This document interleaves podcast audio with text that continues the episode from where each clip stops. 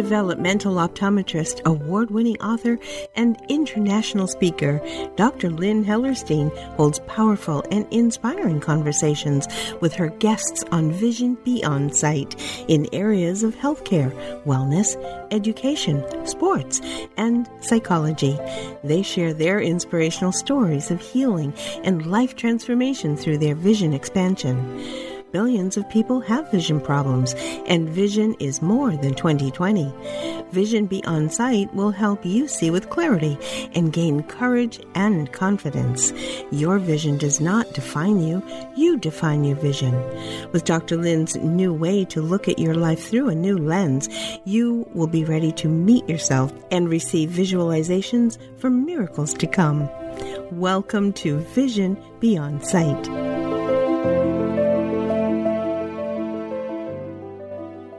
Hi, everyone. This is Dr. Lynn, and welcome to Vision Beyond Sight. Today, visiting with us is my friend and colleague, Dr. Randy Schulman. Randy is truly an amazing person, as you'll quickly see her power, passion, creativity, and influencing abilities.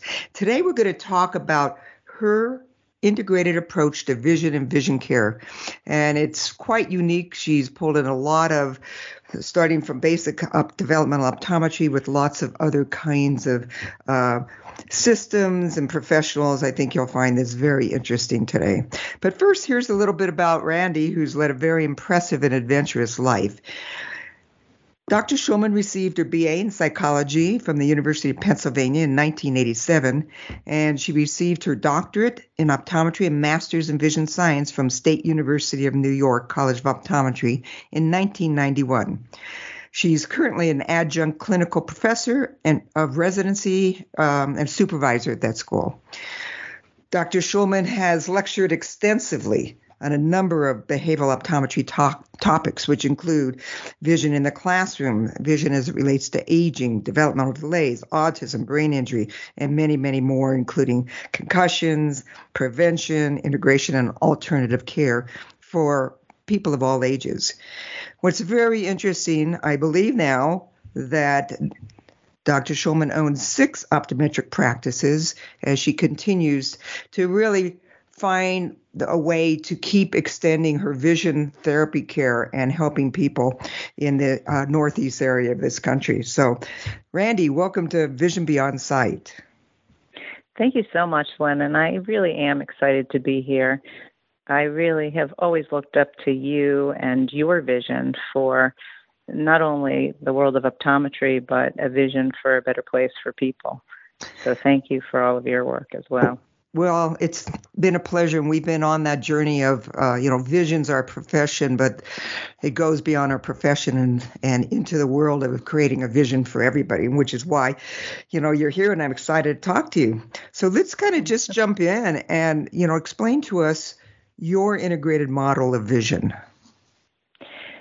So when we were in school, actually, even after school, because a lot of what I've learned has been since optometry school, we learned about a basic model where vision integrates with speech and language systems as well as proprioceptive systems. And uh, to me, that's just fascinating that vision is connected to so many other systems. In fact, uh, Celia Hinrichs and I recently wrote a chapter in a book about multisensory systems, and that's expanded my model of vision even further. Mm, and that model is uh, what I call sixfold. So there's the physical health of the eyes, but also the body. We have to look at the posture and how we move uh, because that gives us a sense of and connects to vision. So if there's restrictions in our body or if we have postural warps, they could be caused by visual imbalances or contributing to vision problems. So we want to look at that overall physical health. Then I also want to look at the biochemistry. So that's often overlooked. People don't realize how much what they eat does affect them. So it affects the visual system, and it's one of the first places that you can see an imbalance in, in the health of the body. So you can look at the eyes and you can see blood vessels right on the whites of the eyes. So if there's any kind of circulatory problem, you can see it right there. If you look inside the eye, you can see on the retina if there's any problems. You can see the blood vessels. You can see if there's a tendency towards diabetes or high blood pressure. Uh, you can also look at the eyes and it gives a sense of the aging of the person. And then I also look at the iris, which gives you information about all sorts of systems in the body. So it will tell me if somebody's not eating healthy, and I can make suggestions as to how to improve their overall health and well-being as well as their longevity. So, Randy, if I could just stop you for just a second, this is already you said it's sixfold, but we have two physical and biochemical areas right. that, in general optometry, uh, often are not even uh, discussed approach and and um, you know we have had other podcast guests talk about a little bit about um, the retina and what we can see inside the eye as a picture. We talk about the, uh, you know eye is the window to the soul, but it's also a window to our general health and um, and there's Correct. estimated 300 diseases that could be picked up by just examining the eyes. And so it's something we want to make sure our, our listeners know the importance of a thorough vision exam that that you don't do on your telephone and just you know fax in your prescription but goes beyond and look at the healthy eyes. So that's a great point. So continue on. You've done two of the six uh, pieces of your integration model. Absolutely. The other one that we don't think about very much is mental so how we think about our eyes, how we think about our visual system, but also how we think about our overall um, attitude towards life. You know, can we change things? Can they not be changed? Most people think that whatever their prescription is, that's their prescription. There's no possibility of change. And so my feeling is no, there actually can be ways to change. And I want to look at whether somebody has a very fixed mindset or if they have more of an open mindset, because that's going to affect uh, what they believe is possible.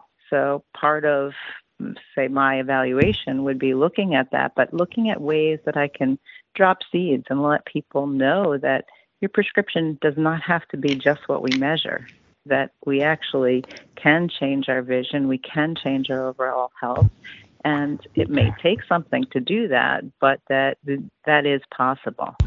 So to me, that's a very important part of the educational process and exam.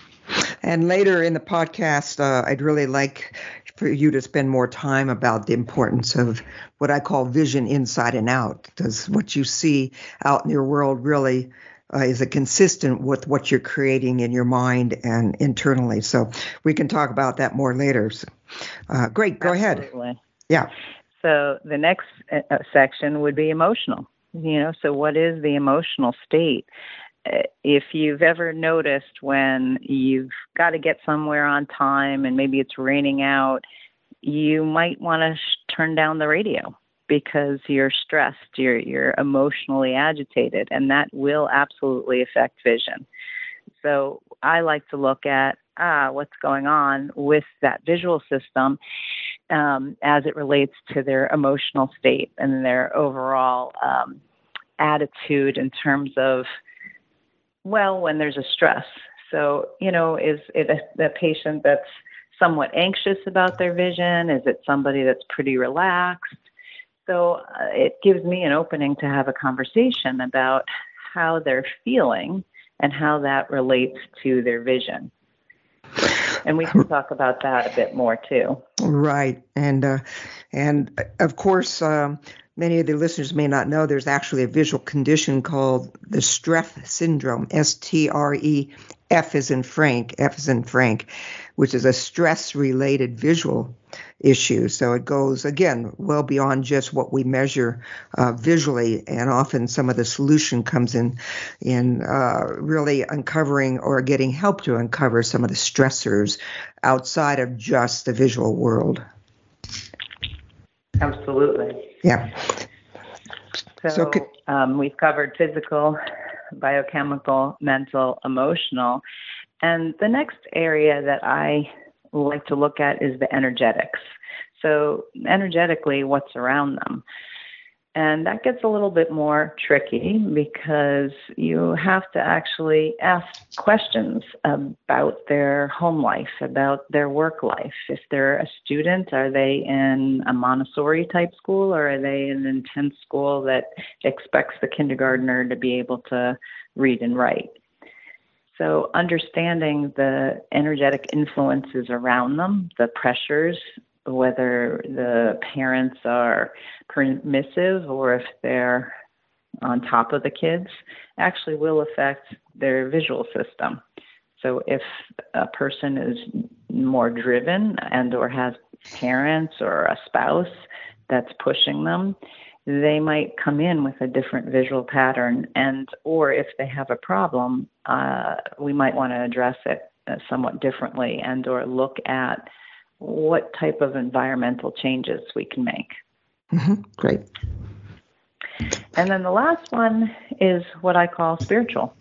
So, does this patient have passion and purpose? Do they have vision? So, it's getting more at what you were suggesting, Lynn, is that what is their inside vision that will create a vision outside that they can um, be actionable with in the world. So again, that looks at more their possibility, but I also can look at eyes and talk to the patient or person about, you know, what do they really believe? So that includes belief systems and how they might operate in the world. And to me, that uh, is governed often by how they see and how they visualize, how they engage with the world. So that is something that we can talk about, we can address, and we can work with people on. So that's a very comprehensive uh, approach to, you know, a, a, vision. You know, what comes up for me is if I was a patient and I made an appointment, it sounds like this should be a three to six hour evaluation. You know, take a, take us through how do you do an evaluation? Um, and find out. A lot of it is in the interviewing conversations, but you know, what would a, a patient experience if they came to you for a vision evaluation? Well, certainly a, a different type of history form. So, yes, there's going to be the usual looking at maybe genetic history or family history, any of their symptoms. But I'm also going to be asking questions about lifestyle habits, exercise, whether or not um, they eat regularly, what their um, supplements or nutritional status is. Obviously, most doctors ask about medications, but you know, I really want to look at supplements and and looking at you know, well, are they exercising on a regular basis? You know, again, what type of stressors are there? So for a student, we might be asking, are they working up to their potential? Do they have more difficulties in one area versus another? We work a lot with people that might have had a brain injury or concussion, so asking them lots of questions about memory, about sleep patterns, and about any other therapies or any other people that they work with.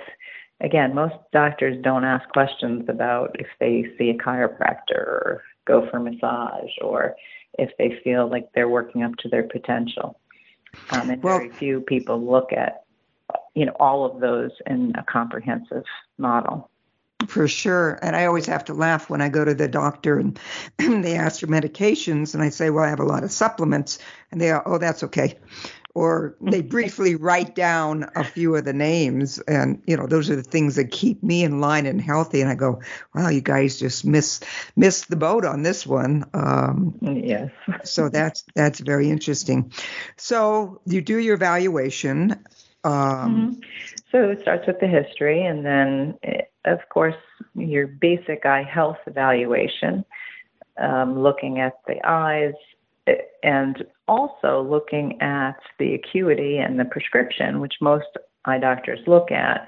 But I also want to make sure that I'm looking at the eye movements and making sure that I'm really uh, qualifying how they're looking. You know, are there any jumps in any position? Uh, is there any hesitation, or do they try to make eye contact with me to make sure that they're getting the right answer? Even that subtle, those two subtle things, looking at if there's a jump in any position, certain areas um, will show maybe um, more difficulty, possibly a stress pattern, looking at a certain position. I can't tell you how many patients you ask, ah, you know, there was a little jump up and to the right uh, anything that happened that you can recall. You know, do you remember where you were looking when you had a car accident? If they tell you they had a car accident, oftentimes it's in that position. So you can actually uh, really delve through their history and look at where some of their uh, strain patterns are. And I'm just going to be looking too to see if their head's tilting, their shoulders are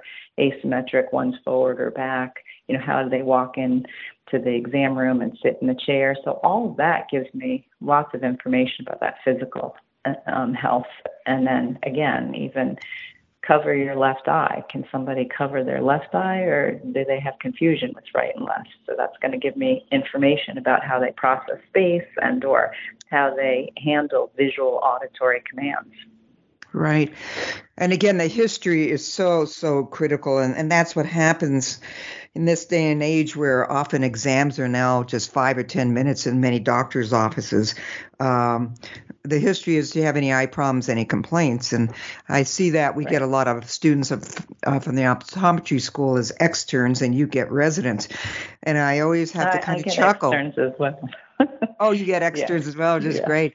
And I love, especially yeah. when they start, they'll bring the case and they'll say, you know, the patient doesn't have any complaints. And I know either from the referral source or I just know that there's something going on learning. And I'll say, oh, he doesn't complain about reading. No. Did you ask any questions? Oh, no, he didn't say anything about it. You know, and so if you don't probe, you don't find any answers. And uh, with kids, that's the case. With adults, often they've had the problem so long, they would never even think to bring up a sign or symptom that may be associated because everybody's passed over it for many, many years. Oh, absolutely. Even if you ask, do you have any reading problems? They'll say no. And then if I say, well, do you like to read? Oh, no. Yeah. so, no problem. I just don't. no, problem. exactly. And that's kids and adults, you know. Yeah. Uh, or I fall asleep when I read.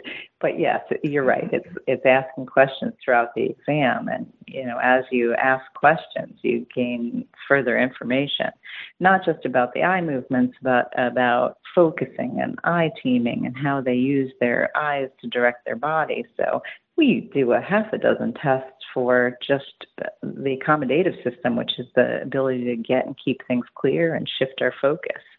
So, you know, if I see any problems in any of those tests, then I can ask further questions or recognize that this individual is struggling with their visual system. Same thing with eye teaming, another half a dozen or more tests looking at how those eyes can point and sustain focus for extended periods of time. And certainly with uh, today's world that's so focused on screen time, a lot of our patients are really struggling. Right. Because they don't have the visual skills necessary to be able to do that for long periods. Yeah, I tell patients that the pandemic and all the screen time increase has been a boom to our industry because kids, adults, teens, uh, you know, so many people have been placed inappropriately in front of screens for so long. Um, they have very many visual complaints. And a quick story a, a patient came in, and she happened to be a, a, bookkeeper of ours who was going to school. And she had told me that she's getting headaches and her eyes hurt when she's on the computer all the time. And so we sent a student in to do her work the workup for that she came in as an emergency. So when they're mm-hmm. labeled, this is where the fixed and open mindset's so important for the doctor. so when she was labeled for emergency, she basically made sure she could see and then came up with the diagnosis of dry eye. And mm-hmm. we looked at it and go, well, yeah, that's true. But is there anything else? Well, she's just an emergency patient. Well, did you do any near point tests like you just mentioned, accommodation or eye teaming? Well, no, she's an emergency. She didn't come in for an exam. So again, the mindset of the student was so closed because of the label Problem of the appointment. Focused. Yeah, it was right. The insurance industry dictates, well, if it's problem focused, you only have to ask these questions. And and sure enough, she had significant focus accommodation problems, needed glasses for reading, and could have easily slipped through any any practice uh, with just a dry eye diagnosis, which is a you know a problem, especially in Colorado. So, so again, that history is you know more more than half of what what's important in that evaluation. So, Lynn, that's a perfect example, dry eye, because if you think about it, most eye doctors are just looking at the physical health. Oh, the eye looks dry. Okay, there you go. But, you know, if you don't ask questions about nutrition, so biochemistry, I mean, if they're not getting enough essential fatty acids in the diet, if they're not getting antioxidants, then that's going to contribute to the dry eye symptoms for sure. And then the other thing that you want to look at is that um, energetics. You know, are they emotional and or emotions? Are they overwhelmed? People that are overwhelmed tend to be in that uh, sympathetic state. They just uh, are in that fight or flight or get ready for action and they they are holding their bodies tensely. They're they often come in with neck and back problems as well as the dry eye.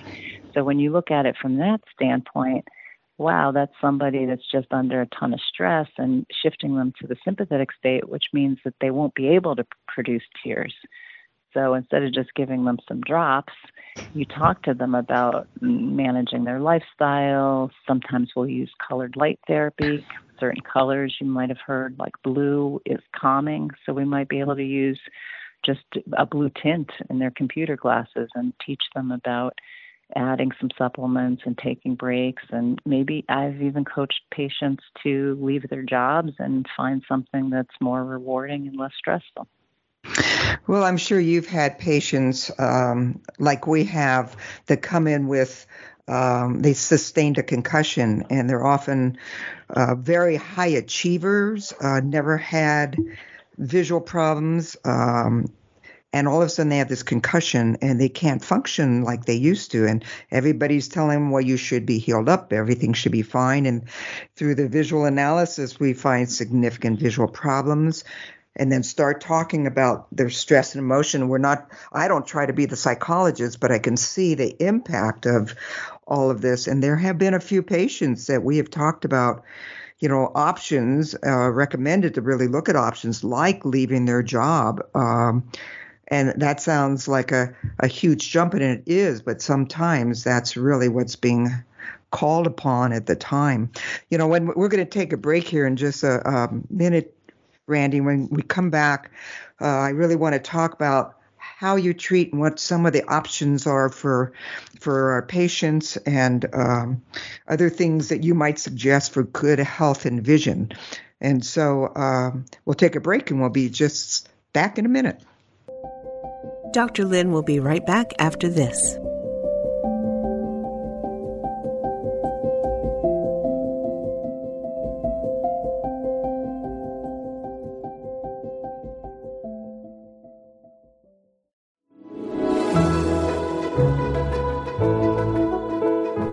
Your child see, really see, more than 2020?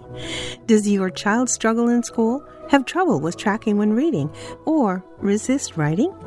Dr. Lynn Hellerstein's award winning book, See It, Say It, Do It, provides parents and teachers with specific tools and strategies in visualization and processing.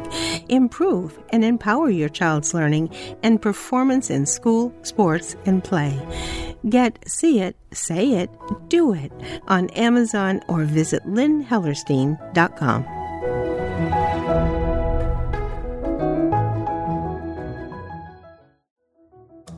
Dr. Lynn Hellerstein's book, 50 Tips to Improve Your Sports Performance, has identified the top 50 ways for you to achieve excellent results in any sport activity, enhance eye mind body coordination skills, achieve the mental edge, prevent injuries. This book belongs in every athlete's or coach's sports bag. Get 50 tips to improve your sports performance on Amazon or visit lynnhellerstein.com.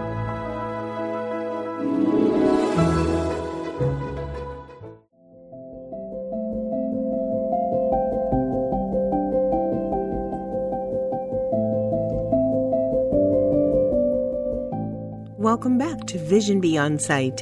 Here's Dr. Lynn. Hi, welcome back. We've been talking to Dr. Randy Schulman, who is just so interesting and an expert in the integrated approach to vision and vision care.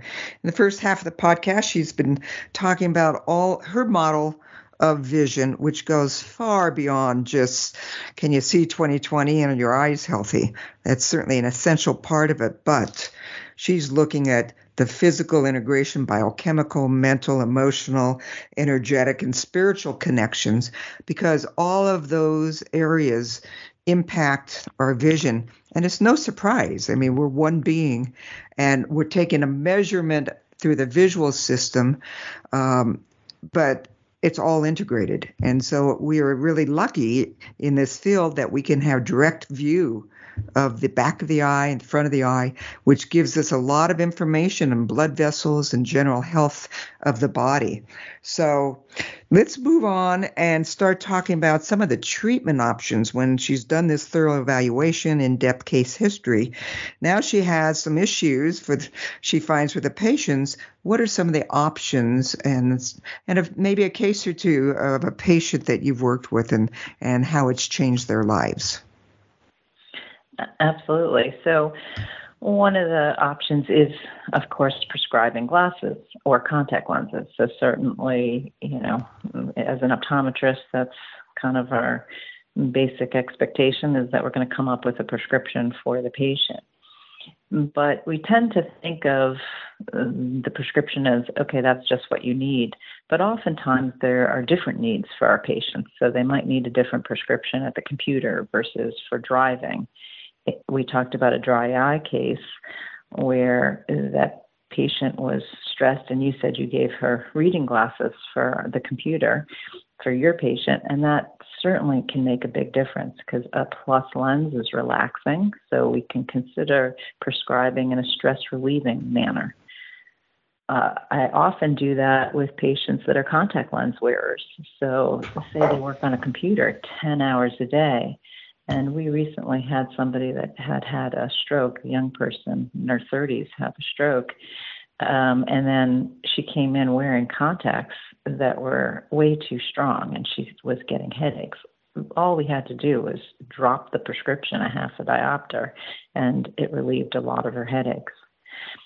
Other patients, too, I might suggest that they wear one pair of contacts or one set of contacts during the week while they're at work and then on the weekends they can wear the stronger ones when they're not looking at the screen all day. And if they have to drive home from work, they can wear a little bit of a prescription over those weaker contacts to drive home. So I, I love you know that you're bringing this up, Randy, because so many patients think, "Give me my perfect pair of glasses. One pair of glasses does it all." and I always tell them, you know, how many pairs of shoes do you have? Um, yes. do, do, you run in your high heels? Do you, um, you know, go out in your tennis shoes? Now, now some kids do, but um, one size doesn't fit all. And and yes, there's some great technology and no line invisible bifocals for certain things, but um, when you yeah, do low powered bifocals work well too. And they work well too but some people that have neck issues for example may mm-hmm. that goes back to the physical problem of great the prescription's just great except they can't move their head or neck very well and so they can't get into the right parts of lenses so so that's the perfect example where the physical part has a great impact in the kind of lens that you might prescribe Right. And then the other end of the spectrum are the kids. So very often parents think just, well, I'm nearsighted, my kid's going to become nearsighted. Well, you can actually prescribe developmental lenses and or prisms to help prevent a child from going into myopia or nearsightedness.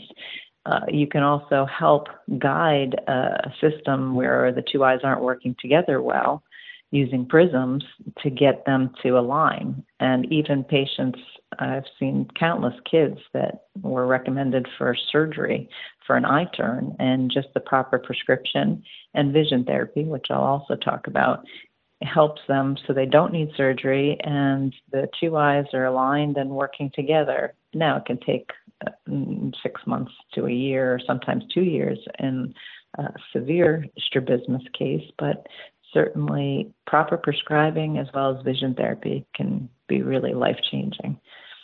And you want to just um, explain a little bit about vision therapy, what it is, and kinds of patients sure. it would benefit? So I like to say vision therapy can really help everyone. I've worked with birth to three with babies and helping babies that were either premature or had some sort of cortical visual impairment they've actually had improvements just by doing vision therapy early on. So really the way I see vision therapy is a way to guide and or remediate a visual system that's not working optimally. So you start with babies, children, uh, anybody that's having reading and learning problems that are related to visual problems. So teaching them how to track properly, how to focus, how to use the two eyes together, how to be peripherally aware. So that's another whole arena, sports vision therapy, which I know you do a lot with and have worked with many athletes. And that's another whole area, you know, reaction speed, dynamic visual acuity, how quickly they can respond, uh, their peripheral vision, the ability to be able to stay focused centrally but also be peripherally aware. All of those skills can be trained. They're absolutely learnable and enhanceable. So that's part of what vision therapy is. And it's usually weekly sessions in office with home programs uh, where you're reinforcing what's being taught and learned in the therapy sessions in the office. And we've been highly successful. I mean, that's why I have so many offices because I don't want a single office closing that was doing vision therapy. And then that's why we have the residency and externship programs because I really want to keep this field uh, alive and thriving because so many patients, I mean, just every single day, there are patients that come back a year later or even months later and tell me how their life has completely changed by doing vision therapy. Whether it's a patient that had the concussion or a child that was struggling in school and couldn't read and now they're reading Harry Potter. I mean, it's just, it's really what makes um, my heart uh, swell. And it, to me, it's, it's one of those areas of treatment that is just not well uh, publicized or understood. Well, and I, I feel your passion and um, as you and I have been in this field for so many years. Now we get to see these patients, especially the kids that were third, fourth graders and struggled with their reading and writing. And, you know, they're now coming in as college kids, or some of them, I've been in the field long enough, are bringing their grandkids in you know yeah, the next generation yeah where they remember and they still you know talk about the day the kiddo realized that he was smart and he could read and or with uh, concussion that uh, they got their life back so it, it's a huge transformation in life that might occur when Absolutely. we treat vision our dominant sense for learning yeah, I mean, so much is visual. And if vision's not operating, it, it makes sense that you're going to have problems in every area of life. You know, and right. you think about somebody that has no visual flexibility. They they can't focus for different distances, and that does happen. Well, they're going to be living a much more limited worldview. You know that we talked about the fixed mindset. Well, yeah, if your eyes turned in or the eyes aren't flexible, you're not really going to see your own potential. And that's really what we work on in, in vision therapy. Um, mm-hmm. And the other piece that I want to mention about vision therapy, and I just had this conversation in an, I often do meetings and, and trainings in my office pretty much weekly. And the last talk last week was really about personal responsibility. That it's our job not to say how they do in the therapy room, but actually have the patient explore their vision to become responsible for how they're seeing. And if you can teach responsibility in the therapy room, then it will translate out into the world. And that's where it kind of dovetails with my personal um, spiritual vision, which is we want us all to be uh, self reliant, capable people that are responsible for ourselves and want to make a difference in the world. That's such a great point because. Uh, in my work in visualization, often if we have, for example, a, a young kiddo who's uh, struggling with reading, and we'll go through a whole visualization, tell me about your pictures when you're reading, pictures in your head about reading, and they mm-hmm. see, you know, that they're stupid and kids are laughing at them. And I'll, I'll ask them, I said, who created those pictures in your head? Mm-hmm. They go, my teacher. No. my mom. no. And it's like, talk about lack of personal responsibility. They don't know that they are responsible for their own, whether it's internal or external vision. And when they learn that, that is a big piece of what you're talking about, that they're in charge of their life. Absolutely. And we live in a world where everybody else is to blame. So if we can make small changes in that arena, it's it's uh, could really be uh, life changing for so many, and it, it, really it can make the world a much better place. Yeah. Well, you've uh, talked about lenses, prisms, vision therapy. Do you actually yeah.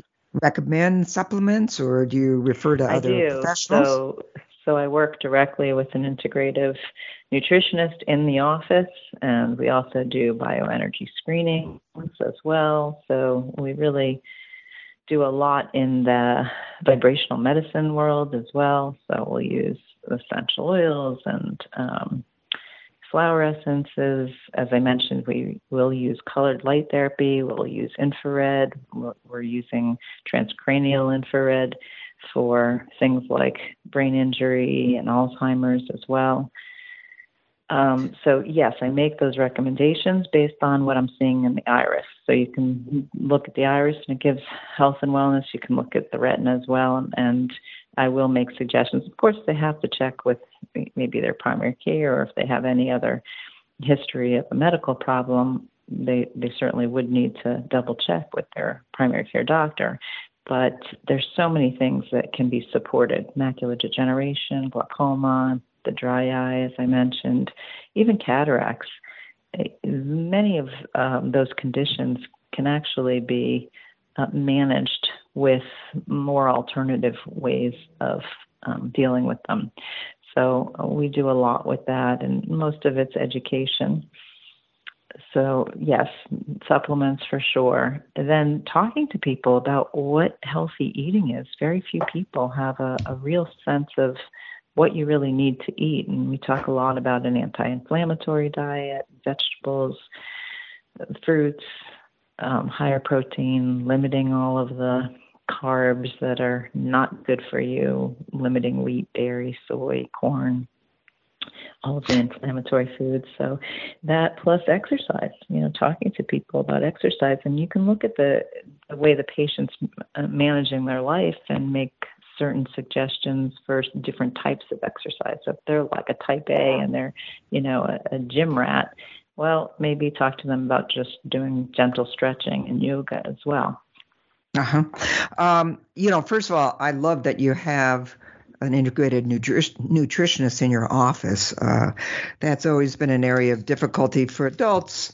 You know, we often send out to functional medicine types of folks, but for children, we've lost a lot of our referral sources. So trying to find an appropriate referral source because I think a lot of listeners hear this over and over again. Eat healthy. What is healthy? Mm-hmm. Well, reduce that.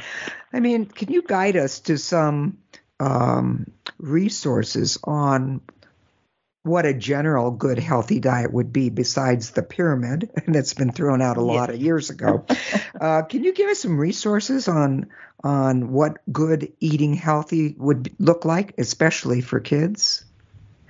You know, that's a great question. So um, there's a naturaleyecare.com, Dr. Mark Grossman, he has a lot of good information on nutrition for eye problems specifically. Um, as far as a great website or a place to go for um, healthy eating, that's kind of tough. I would say um, Dr. Daniel Amen, the Amen Clinics, has a lot of good information out there. Uh, there's just you almost have to kind of search, but there's some really basic things I tell people. Just eat lots of fruits and vegetables, have more fruits and vegetables than anything else. Drink tons of water and eat organic as much as possible if you can. I know it gets expensive, but definitely do that. Limit all of your sugar and white foods.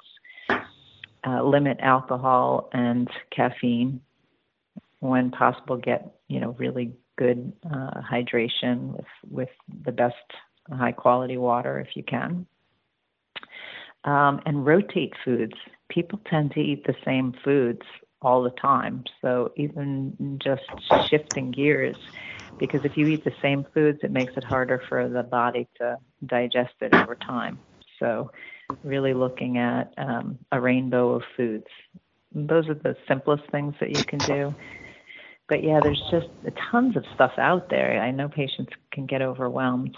And so I usually just give a little handout that has all that information. And I have information on my website too that has uh, more resources and even just our little tips for healthy lifestyle, exercise, getting outside, and then taking breaks and, and good visual hygiene.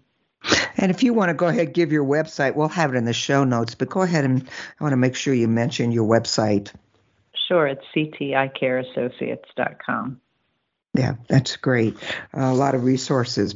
I'd like to take you back a minute. You had mentioned the iris, and that's mm-hmm. something that most eye docs we look to make sure it looks healthy, but we don't look at some of the the magic that's in there as far as what it looks like in some of the um, areas. Can you explain a little bit what you might see? Sure. So uh, many people will look at, say, iridology and say, oh, that's, you know, mm, a silly field or it's not accurate. I've been doing it for over 20 years. It's highly accurate.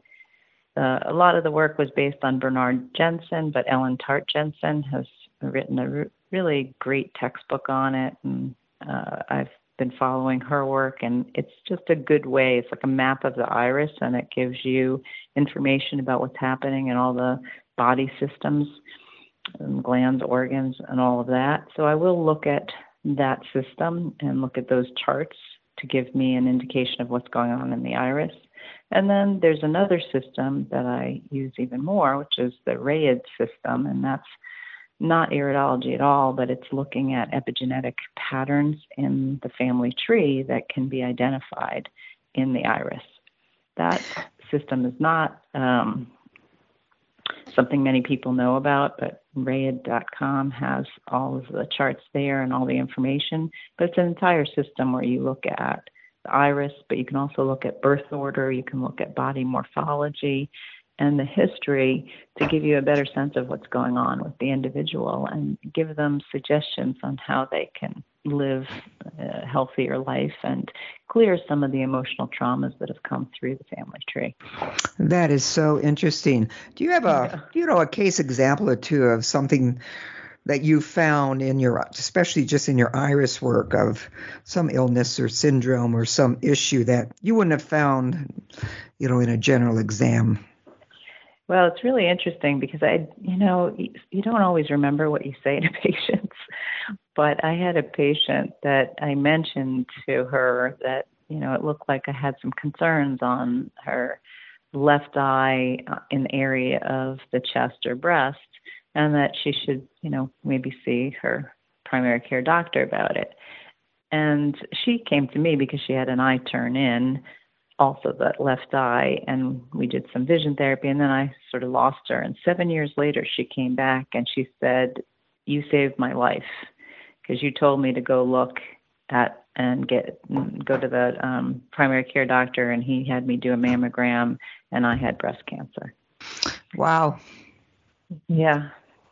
That yeah. that shakes you up and also empowers you as to what's available yeah. if we only look.